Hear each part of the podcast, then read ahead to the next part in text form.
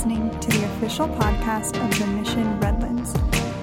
We are a growing community living out God's radical love.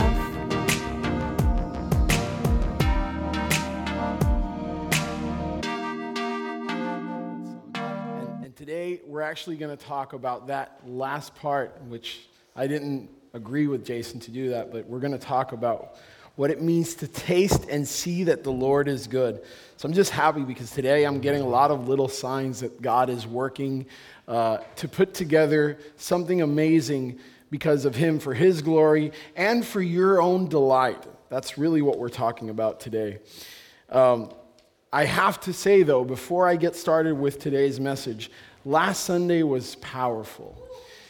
And I can't because it's personal stuff, I can't share how it impacted me, but I can say God was, He had the loudspeaker on me that day. And actually, He started from Friday uh, when I was at work teaching a class, and something awesome happened in the class. And then on Saturday, we got together with uh, Bill and, and Jill Randall, and again, he just continued speaking, and every time he was turning up the, the loudspeaker more and more. And then Sunday, he was just straight up in my face, Yo! He was really screaming at me in a good way. And he was basically performing a surgical uh, enhancement in me for his glory. He was doing something awesome and dealing with some old hurts and pains that I had. And I just have to share that because uh, before we get started with the message, because part of engaging with God and experiencing God is is being here. And you just miss out when you're not. And, and I just want to encourage you guys to, when you think about coming to church, think about it always as I'm not going because of a religious need. I'm going because if not, I'm going to miss out on God's word for me. I'm going to miss out on something amazing. And God has consistently revealed in the Bible that every time He says something amazing, it's usually through the church, through someone, a brother or sister in the body of believers. He usually says it through one of them to you. It's just amazing. Uh, that said, part of that word that came to me also started, I guess, uh, a question in my mind about what it is that um, our church needed to hear. And this is what I humbly submit today that we need to hear. It's, it's a concept that's not mine. It's a theologian that I follow a lot. People who know me know I love John Piper. Um, it's a concept known as Christian hedonism, which sounds weird, but we're going to talk about that today because I think it is the proper way of understanding our faith in Jesus. It's all about seeking satisfaction. We are pleasure seekers. We really are. We love to seek what makes us happy, what thrills us, what brings rejoicing into our lives. What I mean, just think about it this way. I love to eat. Anyone who knows me knows that I love to eat. It's what do you want to do to hang out? I don't know. Let's just go meet somewhere, eat and talk. I love eating and talking. it brings happiness to me. I love feasting. It's, it just brings happiness to me, right? I seek that pleasure. We all seek pleasure. And here's the problem I think that there's, a, there's an incorrect notion that some people in church have spread, which is that pleasure is bad. Can I get an amen? Some people have spread this notion that pleasure is bad. And pleasure is not bad, pleasure is really good, it feels good. The problem is, where do we seek our pleasures? Today, I hope that God reveals to you through His word, not mine, through His word, through His written word in the Bible, that pleasure is something that we should seek. We should just seek it in the right place in Him. We should seek satisfaction in Him. To, to illustrate this, before we jump into heavy scripture, let me, let me give you a childhood memory that I have. At least in Puerto Rico, I don't know out here in the States, but in Puerto Rico, kids growing up loved Pizza Hut. Like, if you thought about pizza, that was the place to be because not only did they have awesome, tasty pizza, and not only did you celebrate your birthdays there, but they had also the awesome arcade machines that you wanted to play. They had, you know, Turtles in Time. They had The Simpsons, where Bart would like take his skateboard and hit people. It was all the good, fun, and weird arcade games.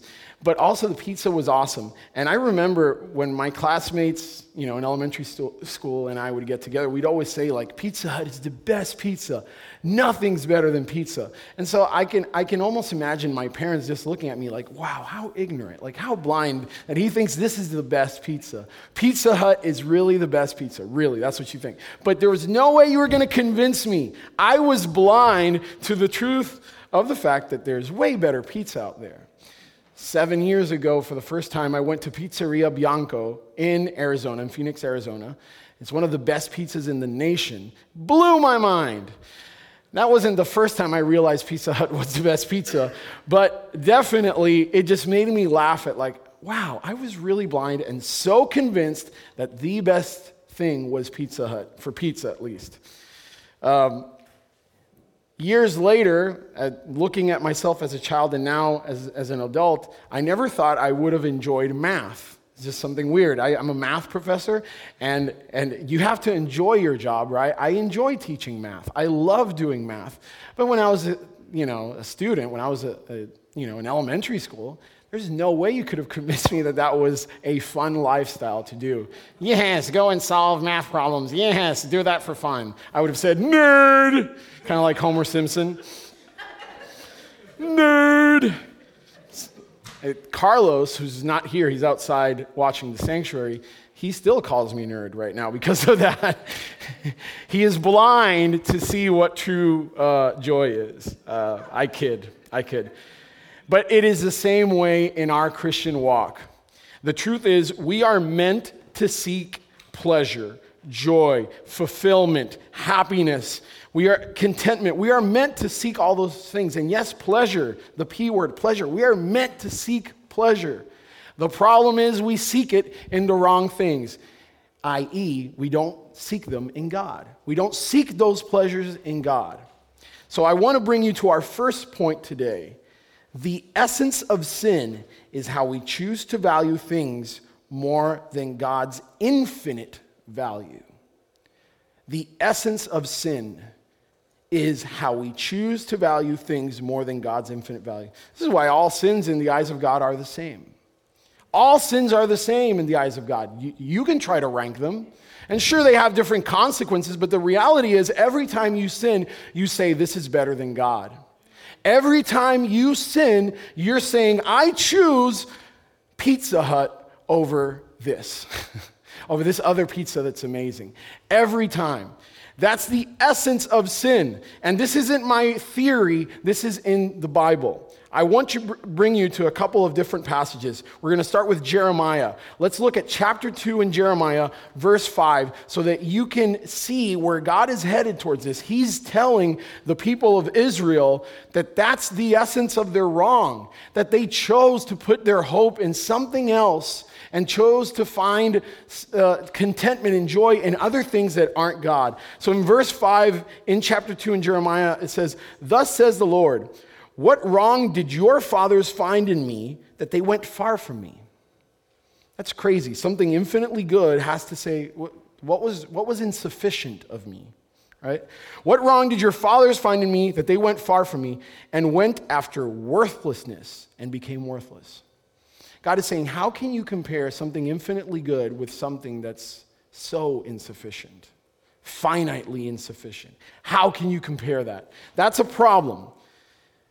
A few verses later, in verses 12 through 13, he really gives it straight to you and he tells you this concept of how we are seeking pleasure, we are seeking joy, we are seeking satisfaction, we are seeking fulfillment in the wrong things. Verses 12 through 13, it says, Be appalled. O heavens, at this. Be shocked. Be utterly desolate, declares the Lord. For my people have committed two evils. They have forsaken me, the fountain of living waters, and hewed out cisterns for themselves, broken cisterns that can hold no water. The essence of sin. Right there. That's the essence of sin. Now, he was speaking to the context of the people of Israel, but this isn't, this isn't the only passage that says this. Paul also in Romans talks about this how we exchange the truth about God for a lie. And worshiped and served the creature. So I want you to also keep in mind Romans chapter 1 verse 25 because Paul is explaining the consequence of sin and he says because they exchanged the truth about God for a, a lie and worshiped and served the creature rather than the creator who is blessed forever. Amen. In the previous passage in Jeremiah it says he is the fountain of living waters. We dropped that and said, Let me get this broken cistern and let me fill it up with water. Can you visualize what happens when you fill up a broken cistern with water? What happens? Pours out. It leaks. It never comes up, it never fills up. You will always feel empty if you seek in other things that aren't the fountain of living water, you will always feel empty. That's why those of us that in the past have struggled with addiction in sin have realized that no matter how many times we repeat it, it just isn't enough. It's a hard one to say amen to, but I will because I've experienced it. I've experienced the repetition of sins in my life that I wanted to stop but kept doing because they were supposed to bring contentment to me. They were supposed to bring satisfaction to me. They were supposed to bring pleasure. Yes, but I sought pleasure in the wrong place. We do that at different levels. But we do that. We seek these broken cisterns, anything else that's not God that you value above God. And we all do it at different moments, at different stages, at different degrees, but we've all done it. That's why we're all sinners. We devalue God. As a mathematician, I have to make this example. Don't worry, it's not a math class. don't worry, don't freak out. I know Carlos right now is walking out of the church. I can even see him right there through the door. He's like, oh, Carlos talking about math, I'm gone. But to me, it is as funny as trying to compare a trillion with infinite. A trillion sounds like a lot, right? Reminds you of national debt and things like that. a trillion sounds like a lot. But a trillion in mathematics is nothing next to infinite. A trillion is this speaker next to the Empire State Building when compared to infinite. And the problem is we see big flashy things like a trillion in our life, in our lives, and we value them as if they're something big, but we forget that in comparison to God, God overshadows them. They are insufficient. They are always, no matter how big the cistern looks, it's broken. No matter how big the cistern is, it's broken. It's insufficient. It's not going to fill you up. It's not going to give you joy. It's not going to give you pleasure. It's not going to give you satisfaction. You will always want more because there's a God sized hole in you that really can only be filled by God. Amen. Only by God. That's the essence of sin. We devalue the infinite with something finite, we devalue the ultimate pleasure with meaningless, temporary pleasures. In my case, the example I stated at the beginning, I say Pizza Hut is better than Pizzeria Bianco. And that's blasphemy. it's blasphemy. I remember one time talking with my dad about movies, and he insisted that Prince of Persia was better than District 9. I'm a sci fi geek. And I, I, I, I, I remember in my apartment vividly this this fight. Was, to me, it was like, You're blind? How can you compare that? That's blasphemy. Dad, that's blasphemy. You're comparing a crappy movie to a masterpiece. That was my way of seeing it. That's an insufficient analogy because, of course, movies are subjective. But it so reminds me of how this works, how we constantly try to bring up to God's level things that just don't measure up we try to get ultimate satisfaction from our relationships. Not that relationships are bad. We try to get ultimate satisfaction from our jobs. Not that jobs are bad. We try to get ultimate satisfaction from all these different things, and God is saying, You need to be seeking that in me because it is only satisfied in me. You're only complete in me. Your identity is in me, the ultimate pleasure. God is the greatest joy, satisfaction, and treasure that we can have. This is biblical. We're going to see it right now. God is the greatest joy, satisfaction, and treasure that we can have. Psalm 107, Psalm 107, verses 8 through 9. Hear what it says, and if you can, underline some key words I'm going to point to you. Let them thank the Lord for his, circle or underline, steadfast love, for his wondrous works to the children of man. For he satisfies, underline it there, satisfies the longing soul and the hungry soul he, feel, he fills with good things. Satisfaction. That's your passage for satisfaction in God. His steadfast love, his wondrous works to the children of man. For he satisfies the longing soul, and the hungry soul he fills with good things. When you're hungry, he obliges. He satisfies. Another favorite of mine, Psalm 16:11. This one in particular, because in the past, when my struggles have been with pleasure. Psalm 16:11 has been medicine for me.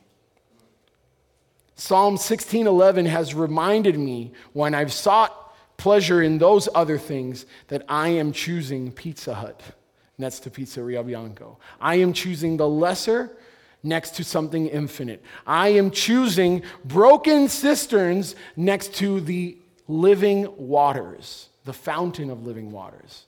It reminds me of this. Psalm 16:11 says, "You make known to me the path of life. In your presence there is fullness of joy." Underline joy there. Fullness of joy, not partial joy, not okay joy, not eh joy.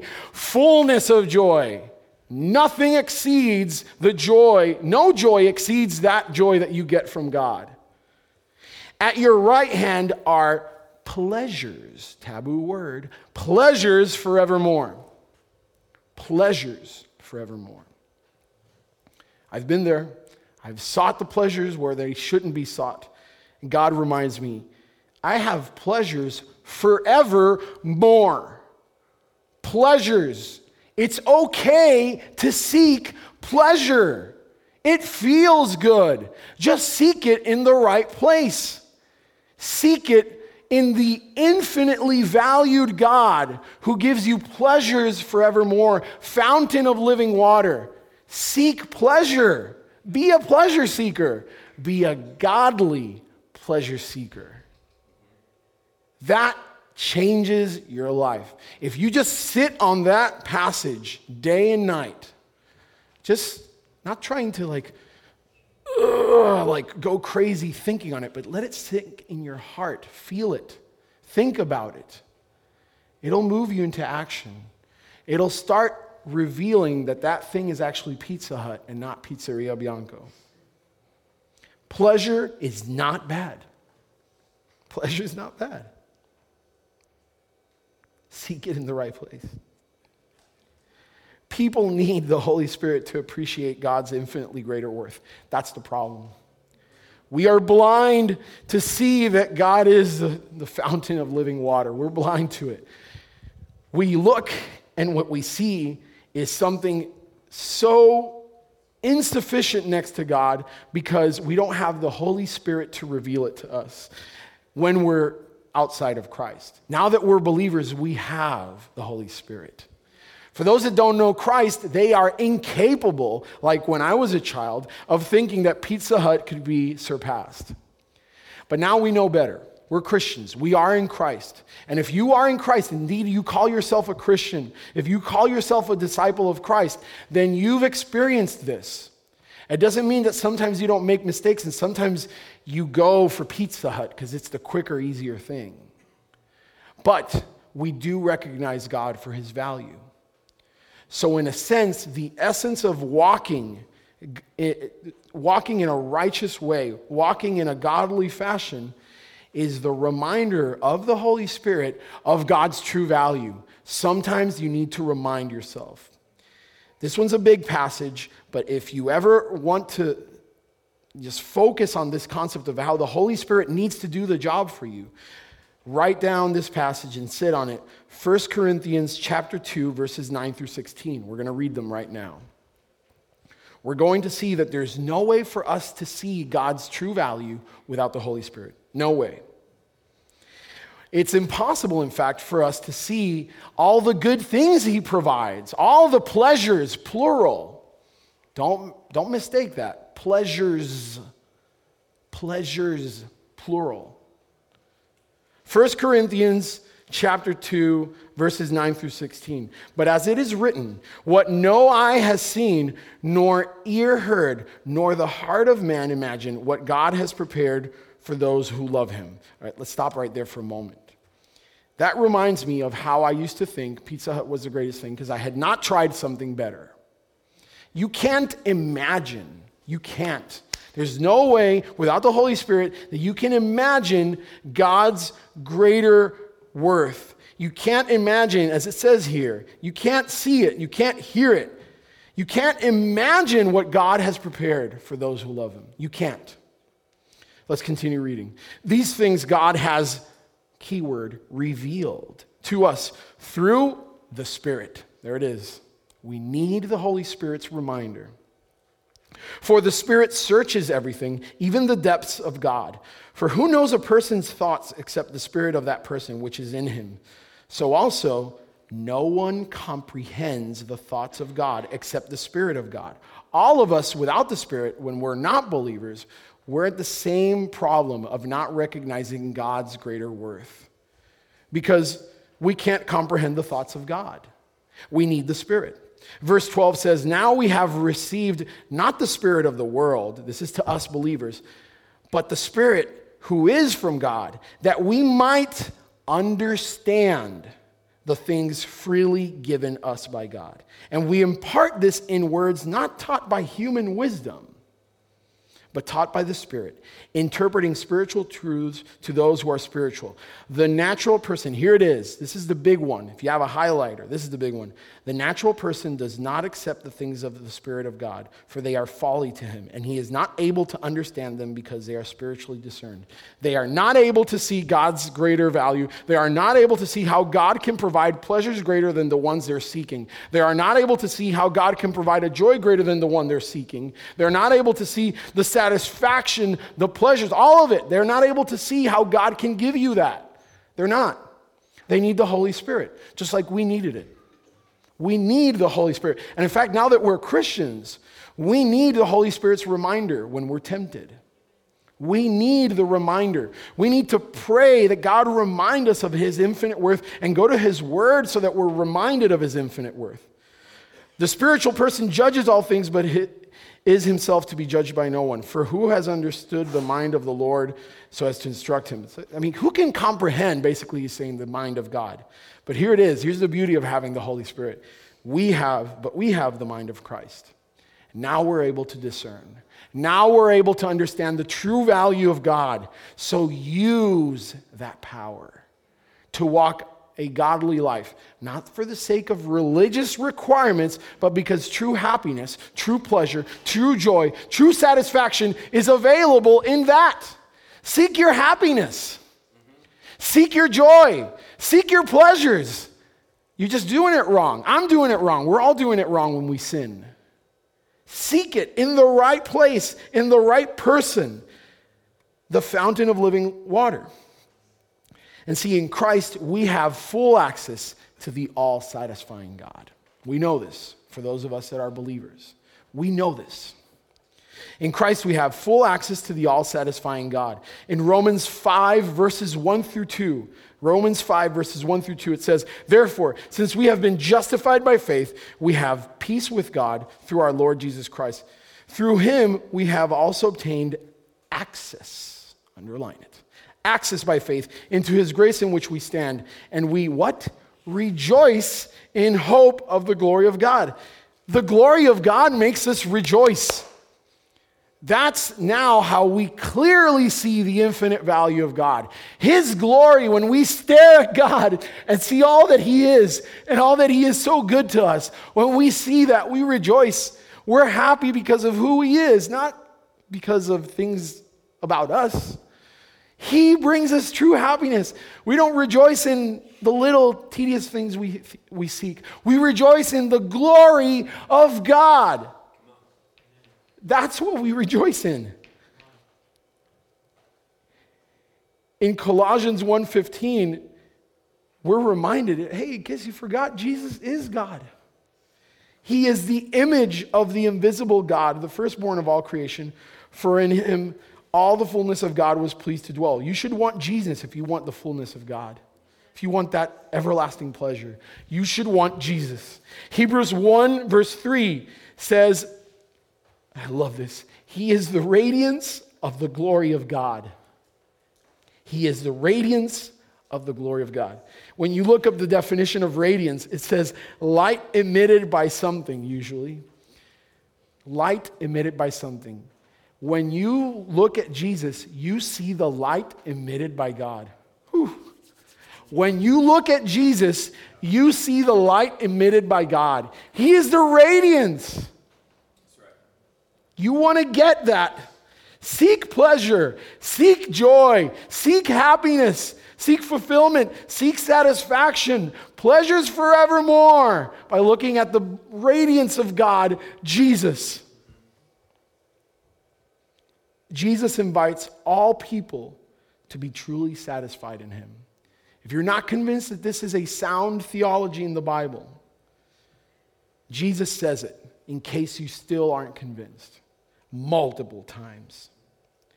John chapter 6, verse 35, Jesus said to them, I am the bread of life. Whoever comes to me shall not, once again, hunger. And whoever believes in me shall never thirst. You'll be thirsty with a broken cistern. You will. In a chapter later, John 7, verse 38, Jesus says, Whoever believes in me, as the scripture has said, out of his heart will flow rivers of living water. Oh, underline that. There it is. Go back to Jeremiah. Go back to Jeremiah. We saw at the beginning that it said in Jeremiah, in Jeremiah that the two evils people have committed are that they have forsaken me, says God, the fountain of living waters, and hewed out cisterns for themselves, broken cisterns that can hold no water. There it is. Jesus is telling you, you know that thing you heard about Israel? You, you, you were hearing about how you exchanged my glory for broken cisterns. Here's the fullest revelation of God's living water. Jesus says it right here. He says, out of his heart will flow rivers of living water. Whoever believes in me. The fullest, just access to that living, eternal pleasure, that living, eternal water, is in Jesus. In chapter 4 of the same book, I mean, Jesus doesn't get tired of reminding us.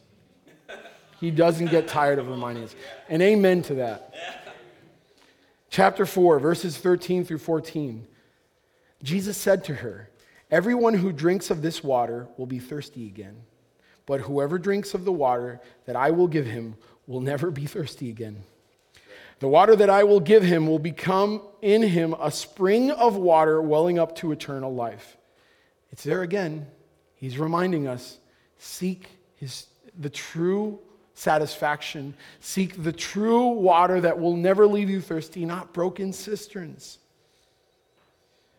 I love that he says, I will give him, I will give him, the water that I will give him will never be, uh, will never be thirsty again. We will never be thirsty again when, we, when he gives us that water. I love that reminder because it's, it's just so clear for me when I see into my past, when I see all the times that I sought the same sin over and over again, how it left me thirsty again, how it left me hungry again. It never fills you up. It is only in God that He says, stop seeking in the wrong things. You will never be thirsty in me. The water that I will give him will become in him a spring of water welling up to eternal life. I mean, again, he's really pushing this.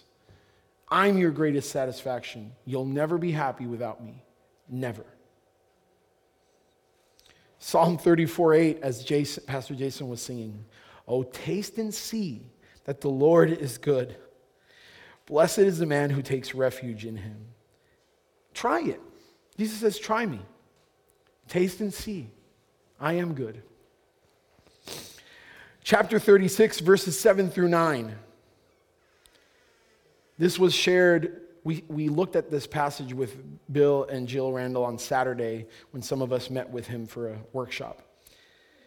Psalm 36, verses 7 through 9, it says, How precious is your, once again, steadfast love. We read that earlier. O God, the children of mankind take refuge in the shadow of your wings. And here it is they feast on the abundance of your house, and you give them drink from the river of your delights.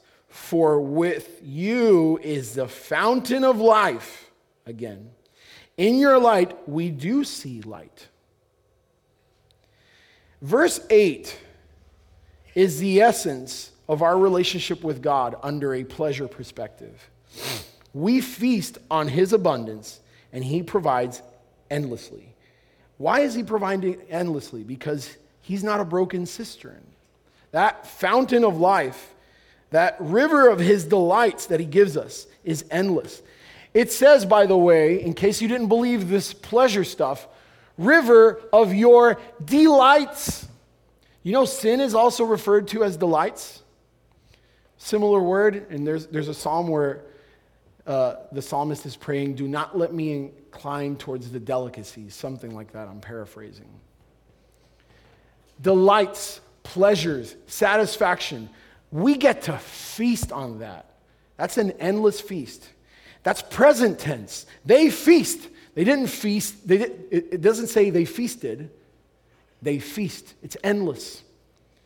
And out of his abundance, and he gives them drink from the river of your delights. So here's the thing we really, whether we know it or not, want to seek ultimate feasting in God. That's why I love that the flyer for the men's event said feast. Said feast like three times. Holy Spirit is at work. I didn't tell Carlos to do that in the flyer. It says feast. So we should feast on God, and He wants to provide to us. He wants to give drink from the river of His delights, for He is the fountain of life. Feast in God, He provides endlessly. I want to finish by giving you a recipe to beat sin.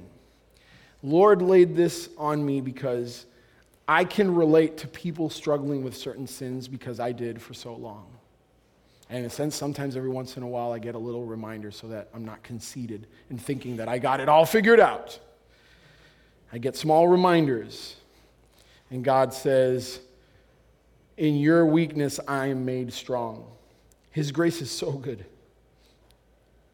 When you have temptation in your life, and you're going to have it, especially if you're struggling with things that are recurring. When you have temptation, I want you to see temptation in a new light because that's what kind of rocked my world for me.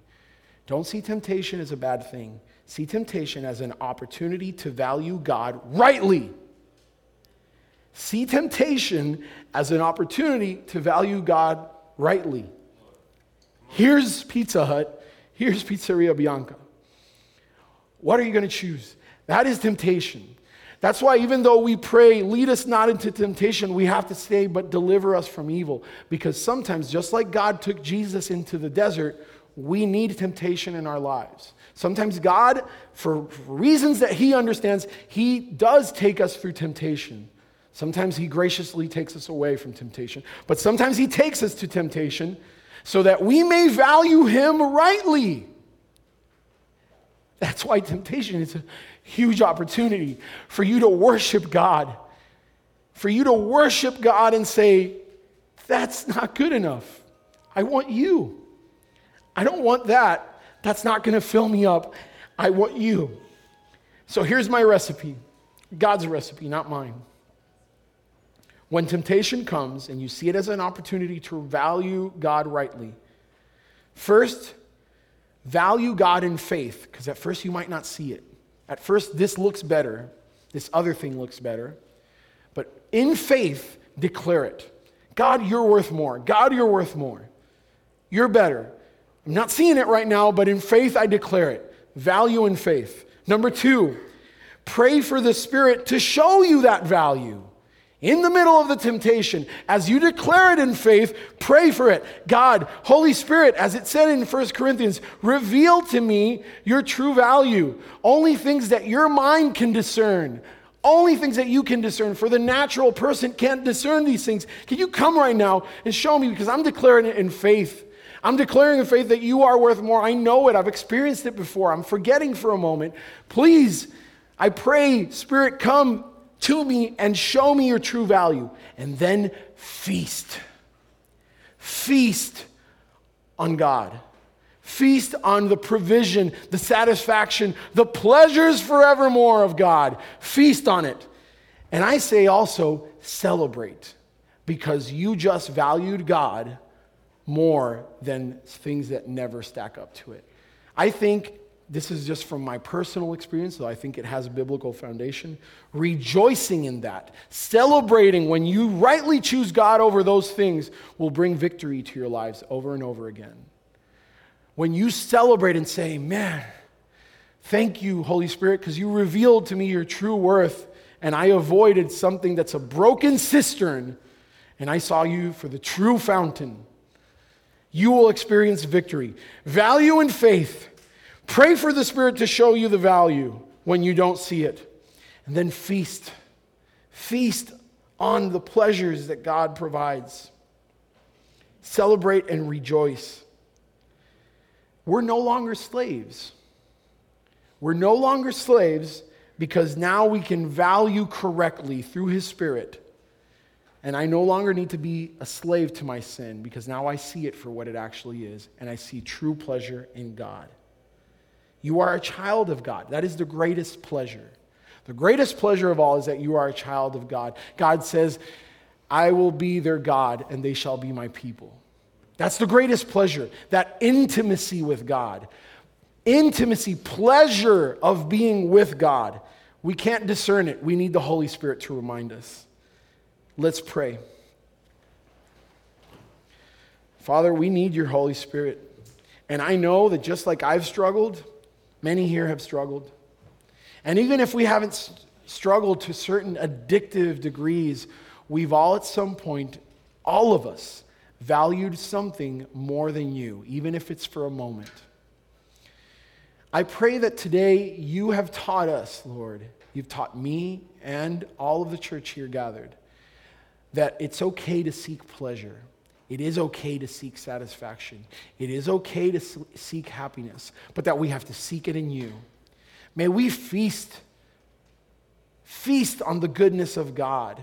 May we feast on it, Lord. Give us a, a, just a power in the spirit that we don't have to discern the things of God, to see things for their true worth, broken cisterns, and to see you for your true worth, fountain of life, eternal life you will never thirst. We will never thirst, Lord, because of this. Remind us of this, like you did in the book, uh, the letter, uh, excuse me, the Gospel of John. You reminded us over and over again don't thirst, seek me. I pray this will sink deep into our hearts. As the ushers come forth for the offering, I pray that the offering would be multiplied, the tithes and offerings would be multiplied, so that we could preach this very word to the city. There are, Redlands and the world is full of people seeking pleasure in the wrong place. We're not here to tell them they shouldn't seek pleasure. We're here to tell them they need to seek pleasure in Jesus. May this money, this offering, this tithe be multiplied to advance your kingdom so that people would seek pleasure in you. In Jesus' mighty name, amen.